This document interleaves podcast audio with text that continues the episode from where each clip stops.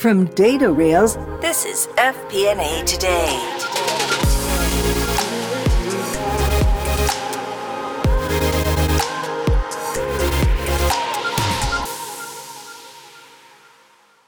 Hello, everyone. Welcome to FP&A Today. I am your host, Paul Barnhurst, aka the FP&A guy, and you are listening to FP&A Today.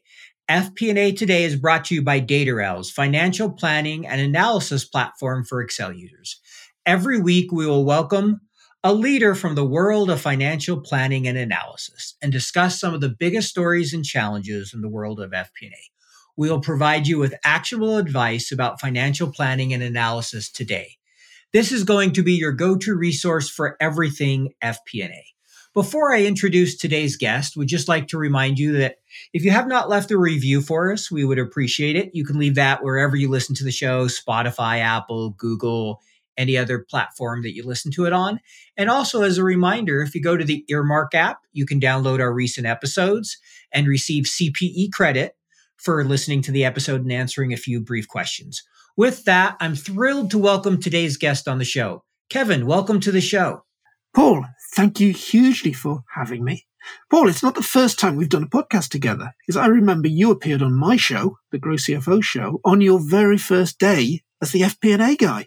Correct. Yes, I think it was my first full time day or first day of the business was somewhere in March. Yes, I remember that, Kevin. I can't believe it's uh, been seven, eight months now of the business. That was that was a lot of fun. So I'm uh, excited to now have you on on the show I'm doing here. So it should be a lot of fun. So, a couple things about Kevin before we uh, get into the questions. He comes to us from the UK. He is currently the Chief Operating Officer for Grow CFO, and he is the CEO of Appleby Consulting and Coaching. He hosts the popular podcast, The Grow CFO Show, as well as the Next 100 Days podcast. Kevin started his career as an auditor worked in accounting and then moved on to some consulting roles before starting his own uh, business and working with like Grow CFO. So, Kevin, could you start by just giving us a little bit about your background and how you ended up where you're at? Yeah, it's it's a long and contrived story, Paul. And as you say, started off back in audit. And, you know, I never really wanted to be an auditor. So the day my training contract finished with not a big four firm, but a, a firm in the, the next tier down, I found a job as an accountant in industry. I moved into a, a financial controller role in a marine insurance company. But very, very quickly, I was uh, tempted away by an offer for the from a company that was was number one in the FTSE 100 at the time company that doesn't exist anymore, ICI. I joined ICI's agricultural division in the UK, initially in their internal audit team. And I moved on from there after about 18 months to be business accountant for ICI's European plastics business. And really that was, that was my first exposure into FP&A. Now back then, FP&A as a term didn't really exist, but we were the business accounting team, we didn't do any financial accounting. We pulled together the monthly business result for the business unit, and that was pulling bits from ICI group companies across Europe. So we were taking bits of results from out about 10 or 12 ICI legal entities and pulling together into the result for the, the plastics business and its product groups. We were setting budgets, putting forecasts together, the, the whole world revolved around data and analyzing the, the sales, the cost of sales, and understanding activity based costing, things like that. I really, really got into it. And that sort of accounting ever since was really part of my career. But you know, to move on, ICI got, well, the business I was in in ICI got sold to the German company BASF. BASF merged their business with ours and they took control back to Germany. So on day one of the, the acquisition, 70% of my job ended up in Germany. I did a few internal things in BASF. I, I looked at another acquisition that they'd taken from a former ICI company, Zeneca, and helped integrate that into the BASF family. But it was pretty clear there wasn't a job. So I, I moved on and jumped over into PwC as a management consultant. And I ended up being part of the PwC team that developed a balanced scorecard methodology that we rolled out a number of clients. I implemented balanced scorecards across the British Army's supply chain, which was a, a really fascinating assignment, and ended up in a, a group in PwC called iAnalytics. And there we were we were going out and implementing planning and budgeting solutions for clients. Ended up doing a, a fascinating planning and budgeting project with a, a holiday company where they started trying, instead of budgeting by financial year, they started trying to budget by holiday brochure. And a holiday brochure typically lasts for 36 months from the very start of getting the properties, sending people away, paying for stuff, and so on. And it became a really interesting exercise working out profitability of things with a cycle that was way longer than the financial year. So that, that's the kind of things that I've been doing. And as time went on, I ended up getting more and more involved in building investment cases for new implementations of things and became a little bit of an expert in that and ended up as an independent in my own company. And I was generally joining in giving people that sort of support with projects as they go on. And roll the clock forward a few years, we got to COVID. And around about the time COVID started, I was being plagued by a chap called Dan Wells. Dan is our founder and CEO at Grow CFO. And Dan and I realized that in lockdown, I'd ended up in the classroom teaching lots of things I did with clients, many of them in the FP&A space, some of them in the business strategy space. And I was gradually trying to take some of those things online. Dan had left Ernst Young as an equity partner was looking to build a network of finance leaders. And we realized that we were both trying to work with the same audience. So we thought rather than trying to compete against each other, it'd be a very good idea if we joined forces. And Grow CFO in the form that it's in today kind of was born around that sort of point. We ended up in lockdown. Dan's vision wasn't a purely online business, but because of the circumstances we got into, it became online.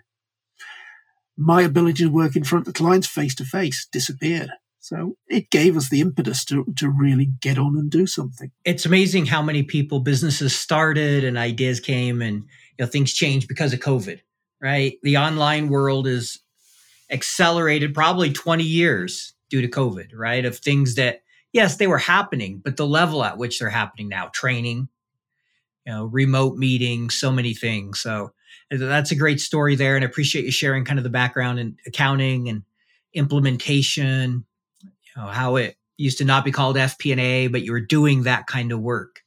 So, you know, question I have for you, I know Grow CFO, obviously one of the things you help do is develop CFOs, develop finance leaders. You have an assessment on your website called the CFO Competency Assessment. Could you maybe talk a little bit about what that is and who that's for? Yeah, I think it's probably first answer who's Grow CFO for.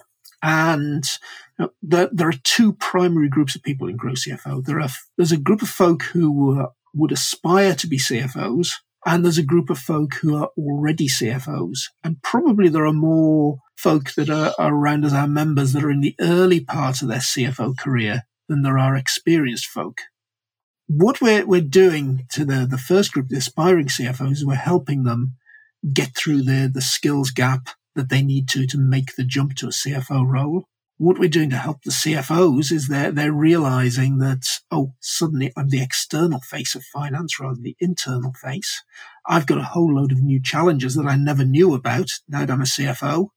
Oh, please help me. So one of the things that we really help those new CFOs with is mentoring. We got to a point that it, those, a lot of those CFOs said to us, great, you're doing some fantastic things for my development.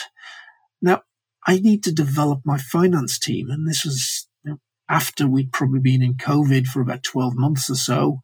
Training in the traditional ways it happened more or less cancelled.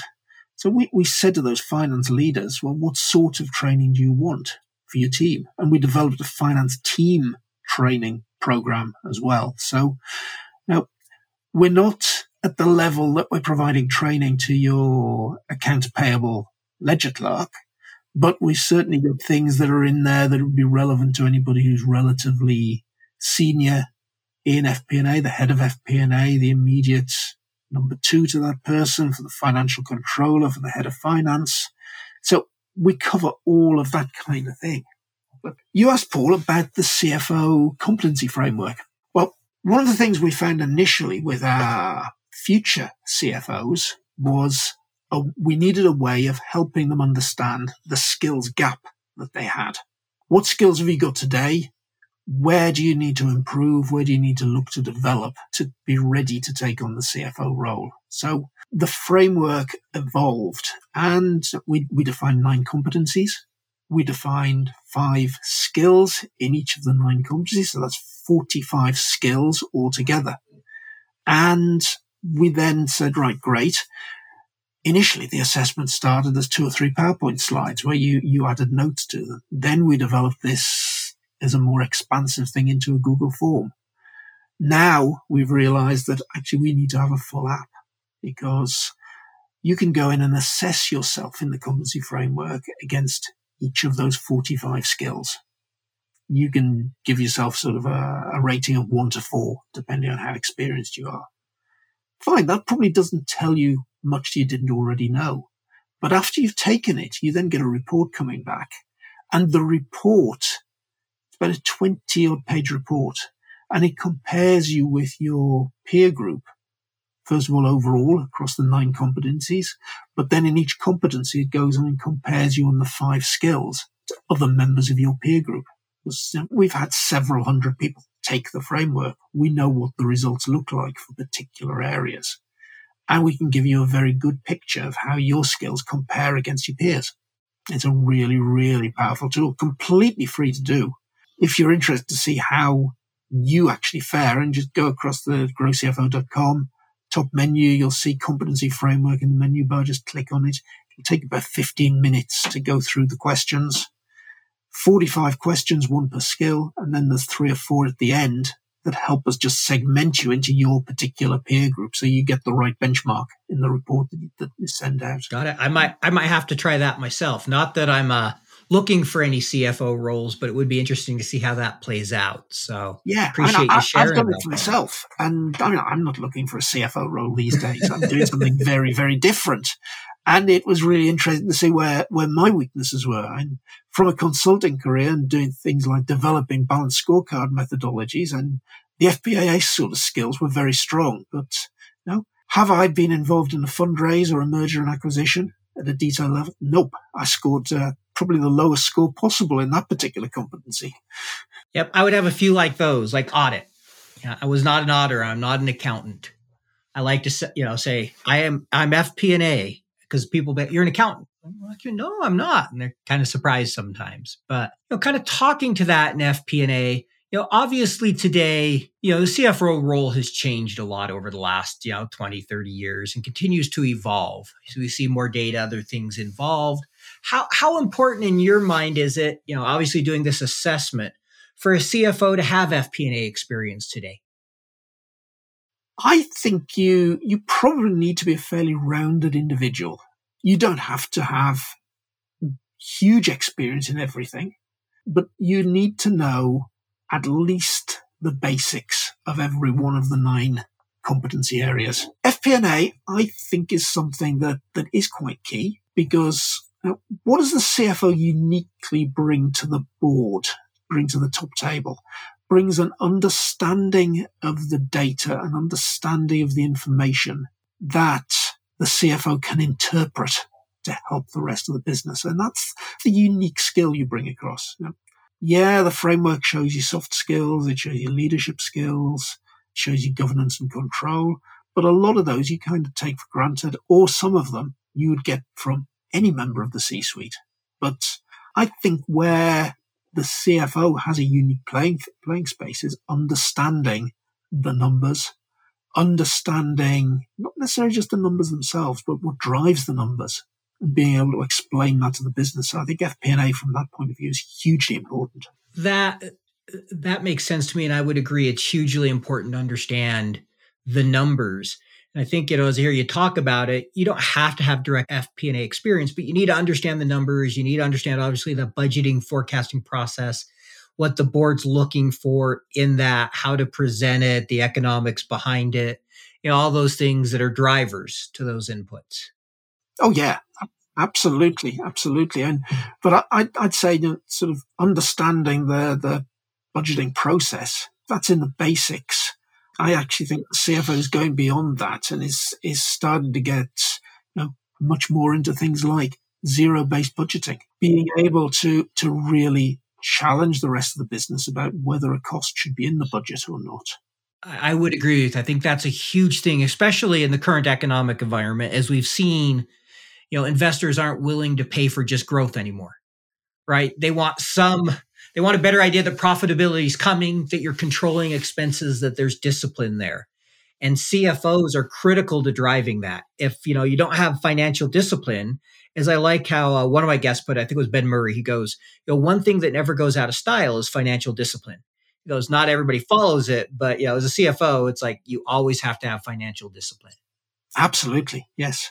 And you've got to remember that growth isn't necessarily about growing the top line.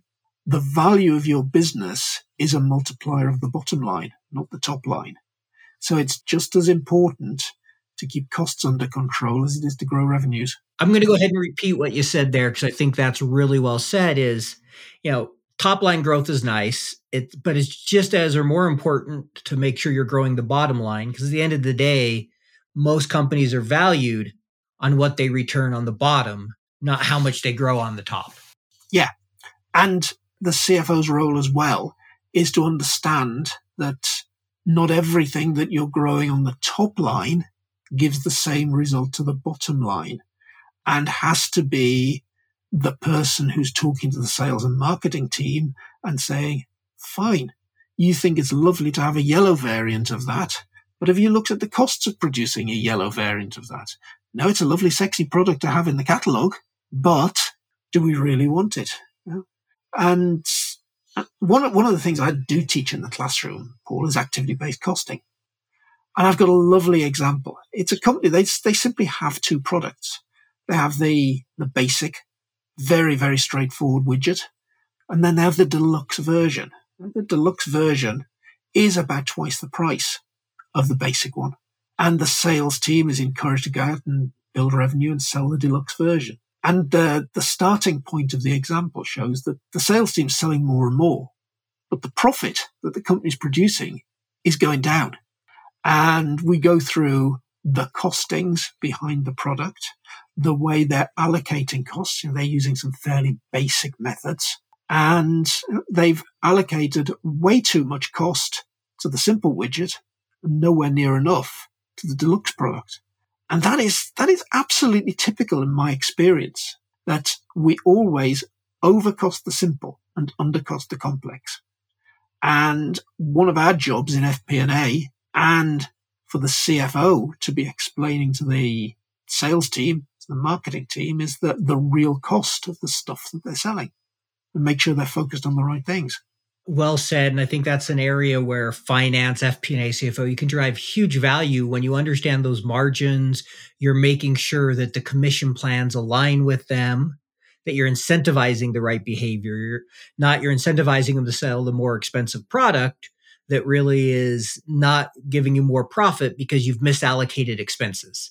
You know, the example I would often use is I uh, supported a call center and the way we allocated, you know, medical cost was it was the same across everybody. It was just done on the number of employees in the cost center.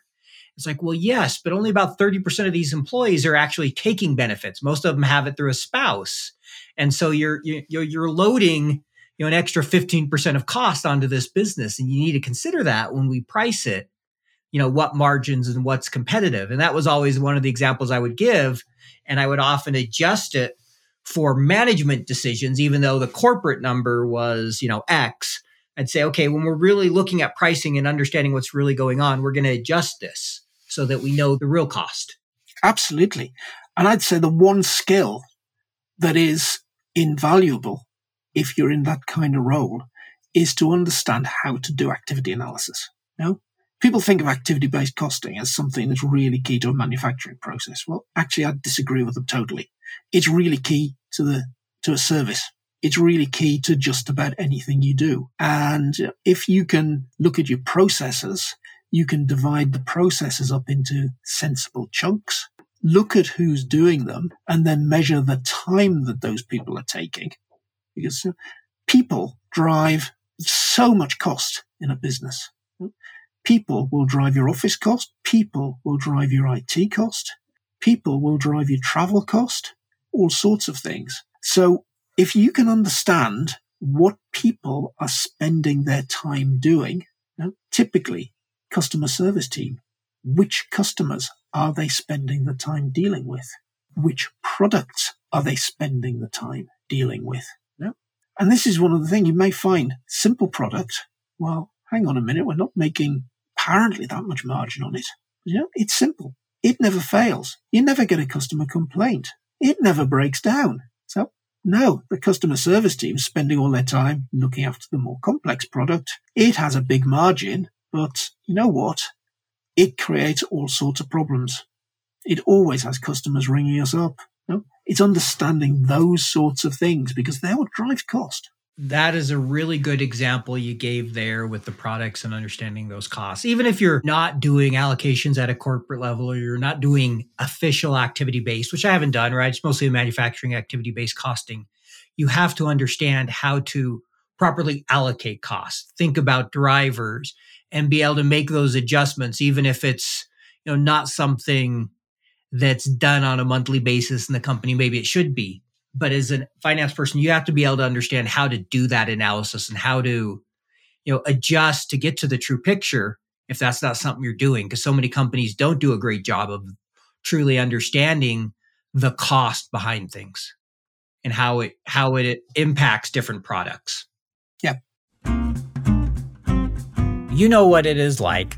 13 different spreadsheets emailed out to 23 different budget holders. Multiple iterations version control, errors, back and forth updates. You never really feel in control of the consolidation and collection process. Yep, I've been there. Stop, breathe. DataRails is the financial planning and analysis platform for Excel users. DataRails takes data from all your company's disparate sources no organization is too complex. Consolidating everything into one place. Secured in the cloud. Now all your data finally talking to each other. Everything is automated back into your report in Excel. Cash flow, FX conversion, intercompany transactions, now automated and up to date. Drill down and variance analysis in seconds. Don't replace Excel Embrace Excel. Turn your Excel into a lean, mean FP&A machine. Find out more at www.datarails.com. All right. So, you know, kind of next question here for you. Let's say if someone's working in FP&A today, obviously most of the people who listen to our show are working in FP&A today, and they you know they have a goal of wanting to become a CFO. What advice would you offer them? Okay, the first piece of advice, and I've talked about the competency framework across on the Growth CFO site, and go do that. But actually, within our insights page, there's a very interesting report that we published a couple of months ago called Routes to CFO. And we, we did a large amount of research looked at 500 CFOs, how they got there and what the route was that they progressed through. Now, I think it's very interesting to get that, see where CFOs came from, see the sort of experience they had. Did they start off in audit? Did they start off in industry rather than the, the accounting profession? If they started off in the accounting profession, what level were they at when they stepped across into industry? How many roles in industry did they have before they took that CFO, took that jump to CFO? Did they stay with the same company? Did they move cross employers? We spotted a big trend actually in the first CFO role typically being a step down into a smaller company to the one that they built experience up in. So you can get a very good feel for the route that a lot of people have taken.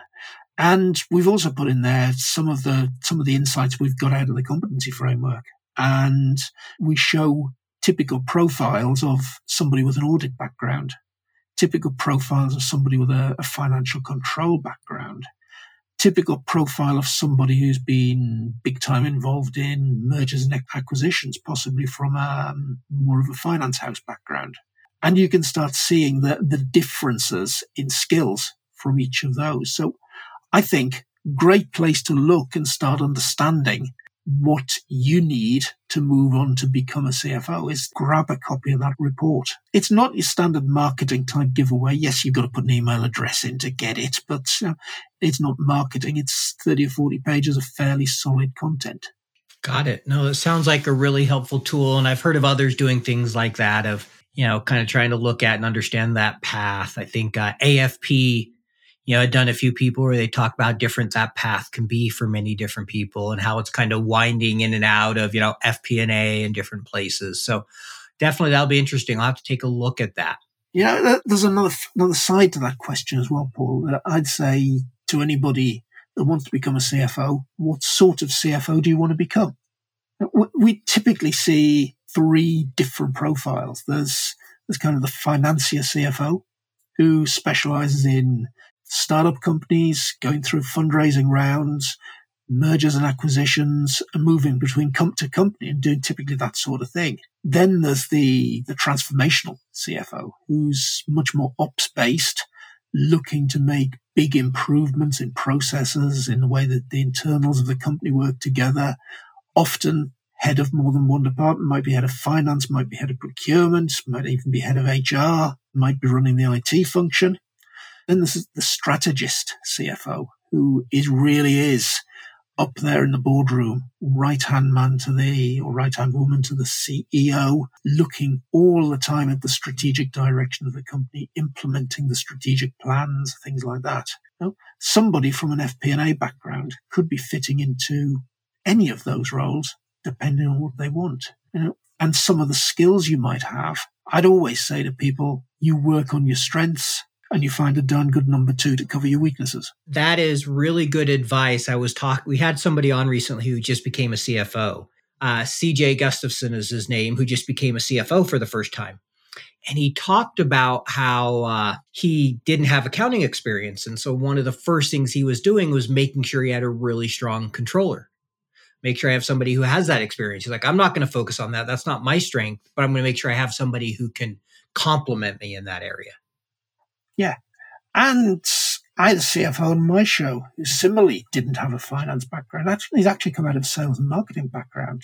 You know, we had a fantastic conversation about return on investment on marketing spend. We we looked at all sorts of things in the sales pipeline. There were the really good analytics that you should be following, and he had a completely different approach to a financial controller who'd come through that was very much focused on the P and L account.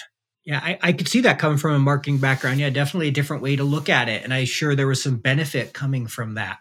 So I'm curious, you know, within your community, what are the most common maybe questions you get from CFOs in the community? What do you see as their kind of biggest challenges and opportunities right now?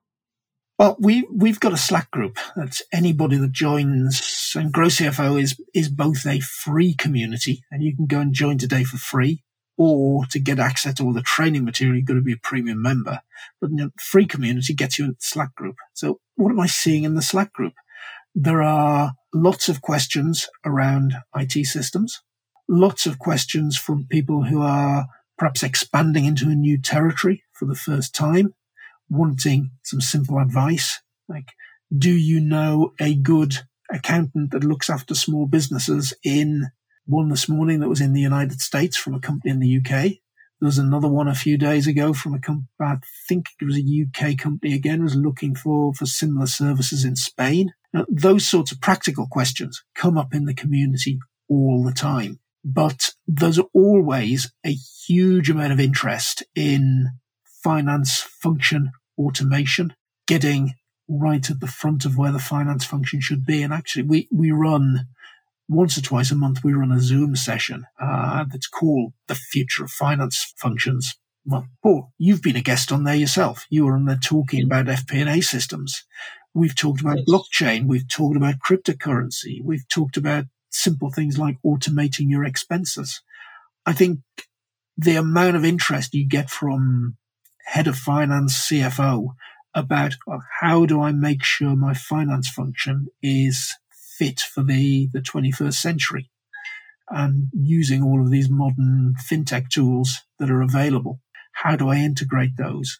Am I using the right accounting system that gives me the opportunity to go and, to go and integrate with this stuff? And then out of that, how do I take my people on a change journey?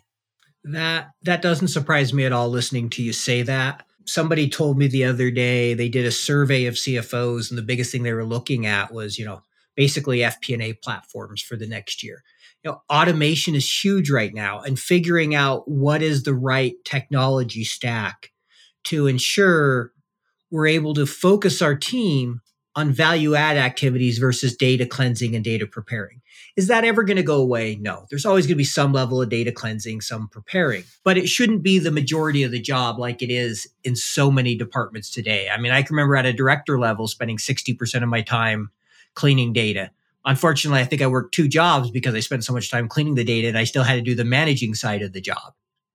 Right. And so if I reflect back, Paul, on the last 20 odd years, sort of being in PwC in 2000, 2001, where we were building that balanced scorecard methodology. You'd go into a client, you'd put a scorecard together, or you'd work with the client to say what should be on this scorecard.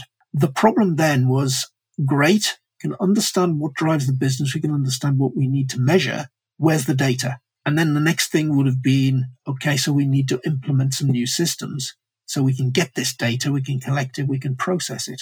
Flip forward 20 years, and we've got exactly the opposite problem.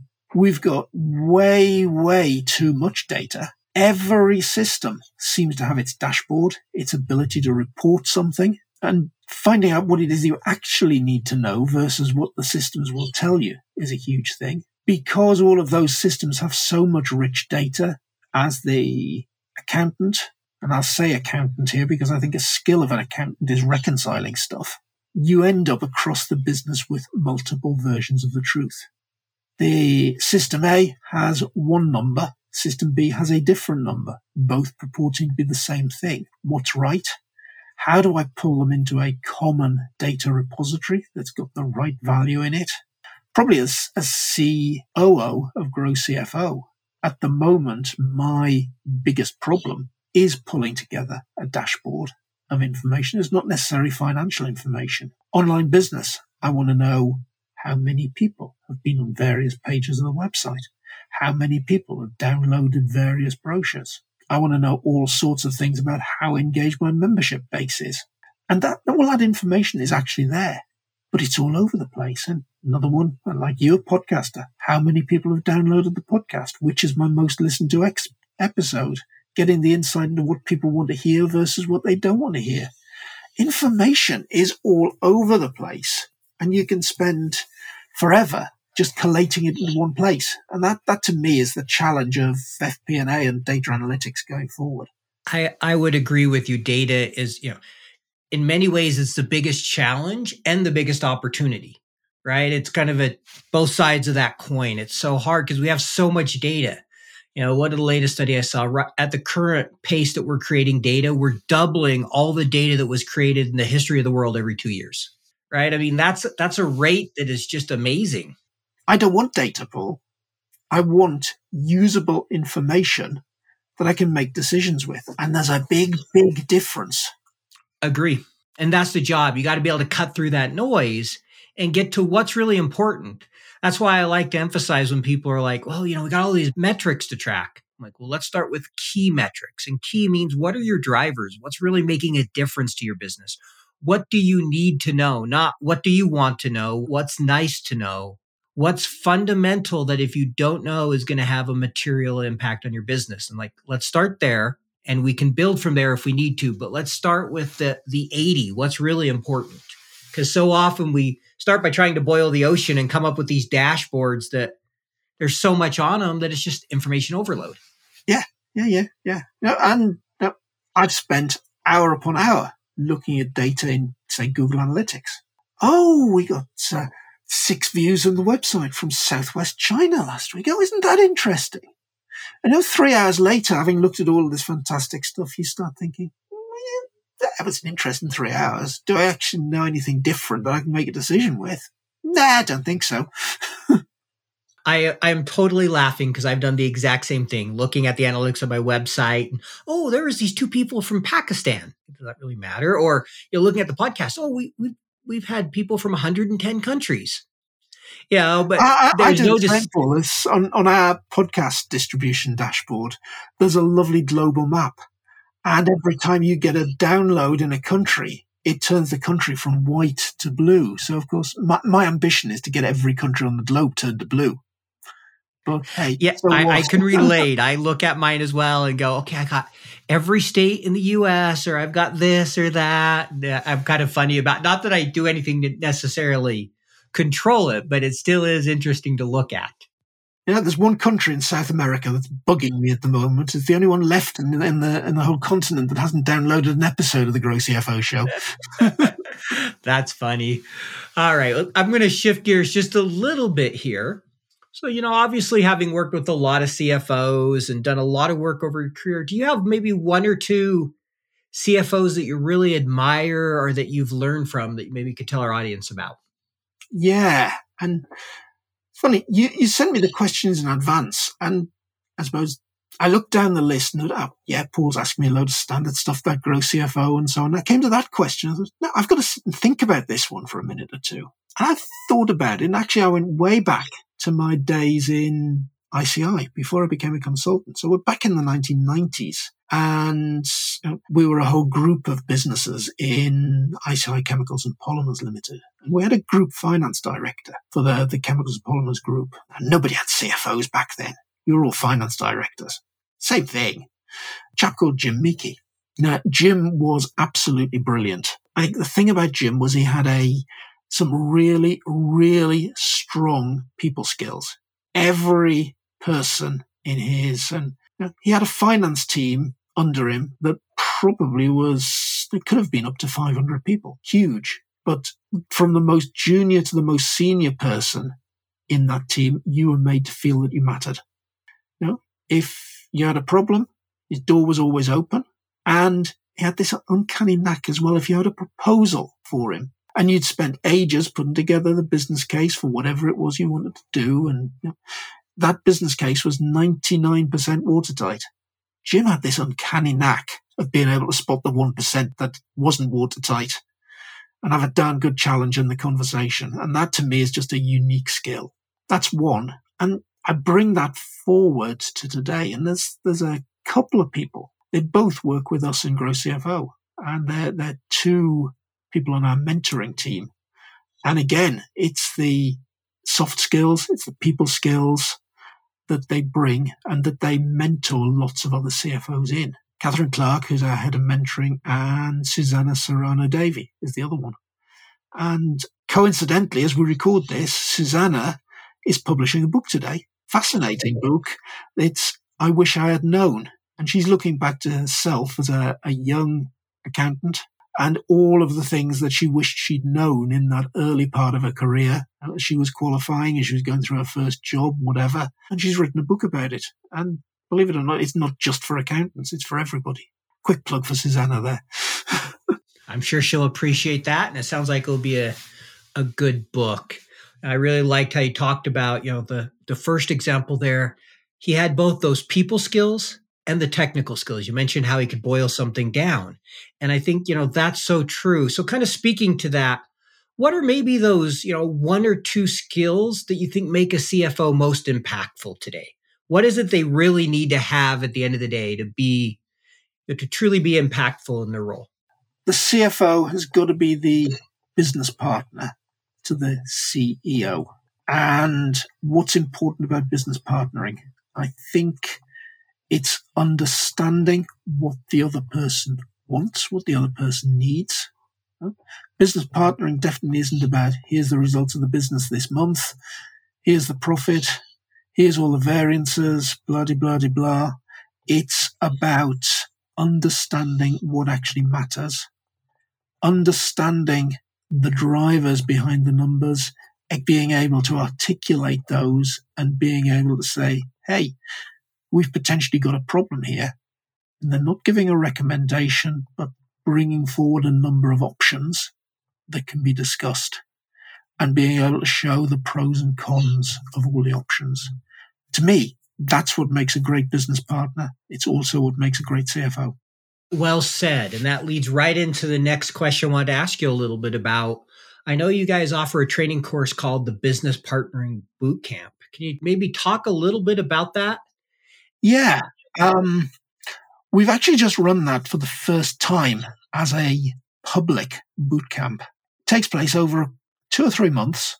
It's a series of seven two hour workshops going through the process. And I'm saying we've run it for the first time as a public course. That's because we've run the boot camp several times for individual companies who want to take their business partnering team and put them through the course. So you'd, you'd run it for half a dozen to a dozen people, depending on the size of the organization. This time we've given publicly the ability for smaller organizations who might only want to put one or two people through the program. And essentially, it's a sales and marketing course for accountants. Yeah, that that's a really good way to put it. One of the best books I read was called Spin Selling, and it was really about the sales process, and that helped me be a better business partner. You know, it helped me be a better finance person. A lot of truth to that. That you know, good marketing and selling behavior can really help with business partnering. Can help with influencing and storytelling, driving decision making. So that's an interesting way to put it. I'd never quite thought of it exactly in those words, but I like that. And this is it. Probably the, the great target for this course it would be people with an FP&A background. But what we're not telling you how to do, Paul, is to do FP&A. We're telling you how to take data, turn it into usable information. We're telling you how to present information to the business. And we spend one class, we spend a load of time on the, the rule of three. And effectively, we really, really reinforce that if you tell more than three things to the business, you've told them too much. They will never remember more than three things. So you might have a pile of stuff about the analytics you've got a hold of this month, but uh, what are the three most important? There's also a load of stuff that touched on it already about giving people options rather than recommendations. It's a lot of great information. And, you know, as you were saying that, it made me think of this morning. Uh, I posted on LinkedIn, you know, I post out there daily but I was preparing it. I talked about the art of influencing, right? Being able to persuade people and shared some of my favorite books and how there's a science to it. And I think, you know, influencing people is a huge part of business partnering because rarely, you know, outside of CFO, but even CFO, rarely do we have ownership over the people we're trying to influence. They rarely report into us. It's usually people often that are senior or that have more authority in the company and we're trying to help guide sometimes their decision making guide them to see the things we need to see and so being able to influence them is critical in our role and influencing without direct power another thing we teach in there is the the power of asking the question why and we argue that unless you've asked why six times you haven't got to the real cause of whatever's going on Interesting. I've usually heard five. When you said that, I was immediately thinking five, but six. I gotta, I gotta remember that one more drill down. Sales are down by 20% this month. Why? Oh, because we didn't sell as much. Why? Oh, because the sales force were doing this. Oh, why were they doing that? Yeah, it's, it's amazing. All the way down to realize what's actually going on with the numbers compared to your classic piece of commentary in the, in the against the accounts. Sales are down by 20% because of, against budget because of uh, conditions. Well, we sold a little bit more than we were planning to, but the price was a bit less. End of story. Now you've talked your classic price and quantity variance. Has it actually told you anything about the real problem? Has it actually told you anything about when sales are going back on track to meet budget? No. And there's no recommendation in there. There's no advice. There's no actionable insight in that analysis. Actionable insight is what business partnering is all about. You know? Now, if anybody listening is keen on the idea of that business partnering bootcamp, well, no, don't think because we're just a UK organization that it's not for you. Well, we're not actually a UK organization. We've probably now got as many members in the US as we have in the UK. Definitely. That sounds like a you know great course for those who may be interested. And we'll make sure in the show notes we link to your website so people can take a look at that and you know see a little bit of what's out there. So now we're going to come. We have a few standard questions we like to ask everybody. I know we're coming toward the, the end of our time.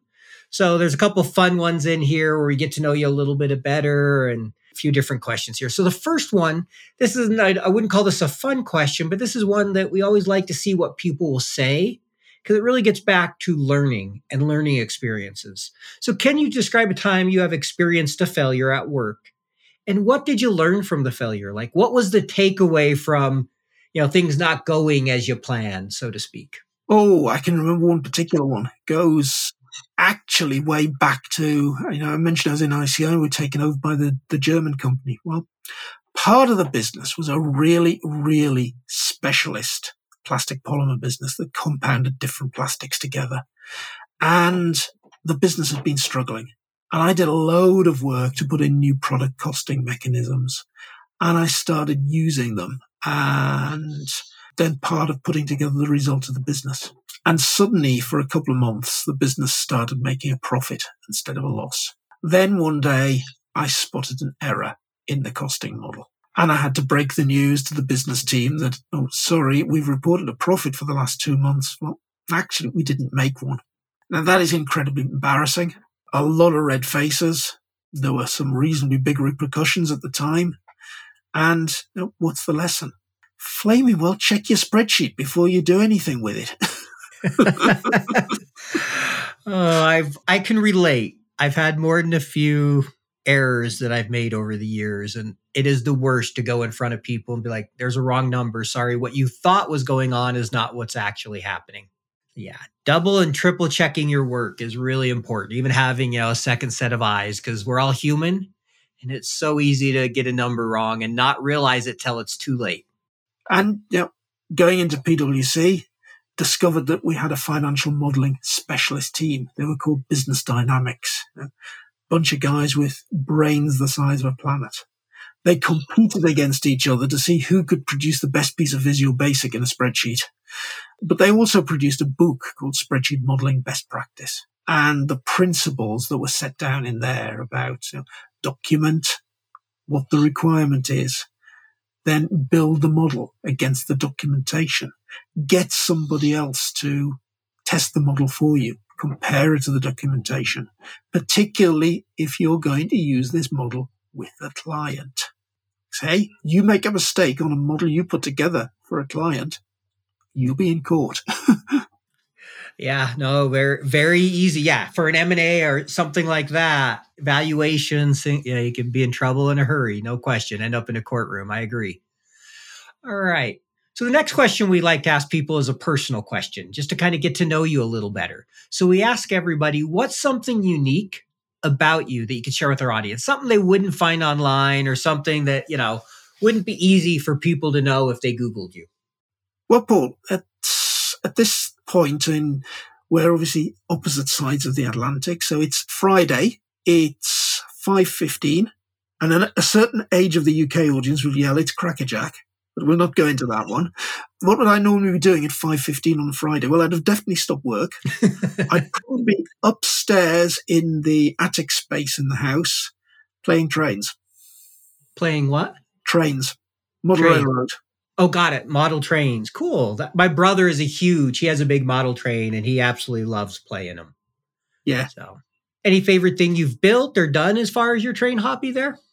Oh, this this is where I come back to being a little bit of the the systems geek. Now, at the moment, the major attraction for me is is playing about with Raspberry Pi, Arduino's, and coding and automating the thing.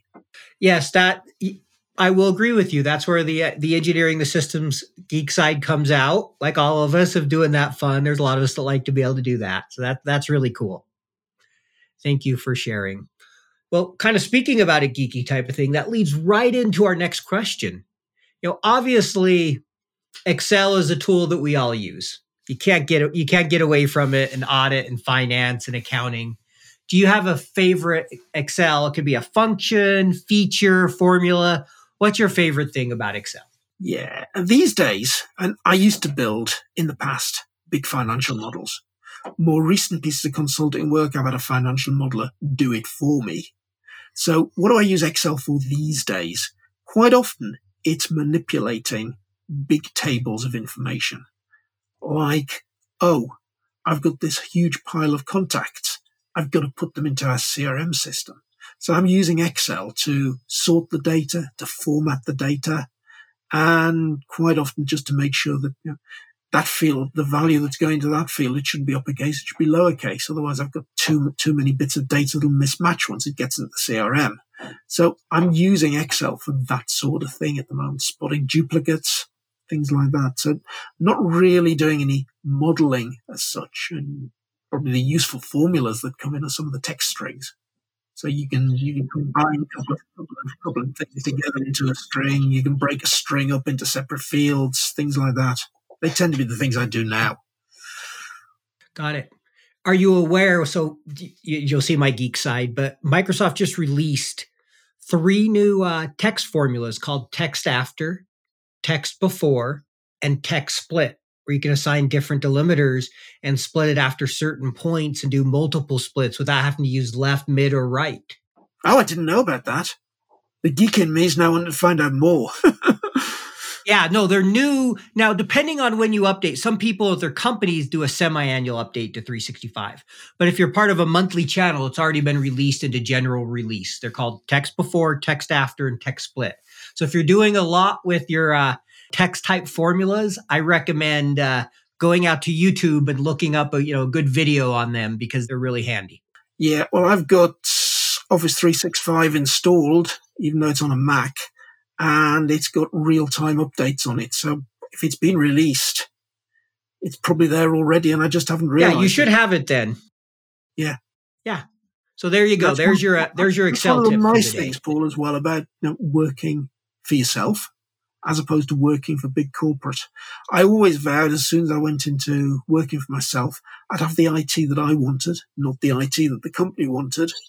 And if I fancied buying something, I'd just buy it. I didn't have to put a business case together or prove that the old one was broken or anything like that. So I'm learning that as well. There are definitely some advantages that way. So we have just two questions left for you. So the last kind of interview question is what advice would you offer to someone starting a career today in FP&A? What would be if you could offer them one piece of advice, what would you give them? That's a tough one, Paul. One piece of advice. I'd say go get a book called Strengths Finder 2.0 by the Gallup organization. Go take the online test that's in that book. It'll tell you what your five biggest strengths are and it'll give you strategies to maximize them. And in whatever workplace you're in, try to move into places that you can maximize your five strengths. As you're trying to move forward in your career, understand what your strengths are and try to move into roles, positions that allow you to leverage those. Because you know what? If you're strong in something and you take time to develop it, you can become fantastically good. If you're weak in something, well, hey, you can spend a lot of time to become mediocre. So what? Focus on what you're good at, what you enjoy doing would be the advice. Very good advice. And I, I agree. You generally will get a lot more benefit by focusing on your strengths than your weaknesses. Sometimes there's a weakness that it's so big, you have to get it to a certain level to, you know, maybe accomplish what you want. But after that, double down on your strengths because becoming out, being outstanding at something versus being mediocre, there's a big difference for sure. Alrighty. So last question. If people want to learn more about you or, you know, follow you, what's the best way to do that? Oh, definitely LinkedIn. All right. So you can find Kevin on LinkedIn there, and we'll have that in show notes, your LinkedIn, along with the Grow CFO website. Now, Kevin, I just want to take a moment and thank you for being on the show today. Really enjoyed getting to chat with you. I look forward to being on your podcast again in the future and and hopefully we'll have you on another time. But thank you for you know carving out an hour on a Friday uh, evening, basically for us. Really appreciate it. Thank you very much, Paul. And it's very definitely beer o'clock here in the UK. Yeah. Well, you uh, you enjoy your evening and have a good weekend. And yourself. You take care.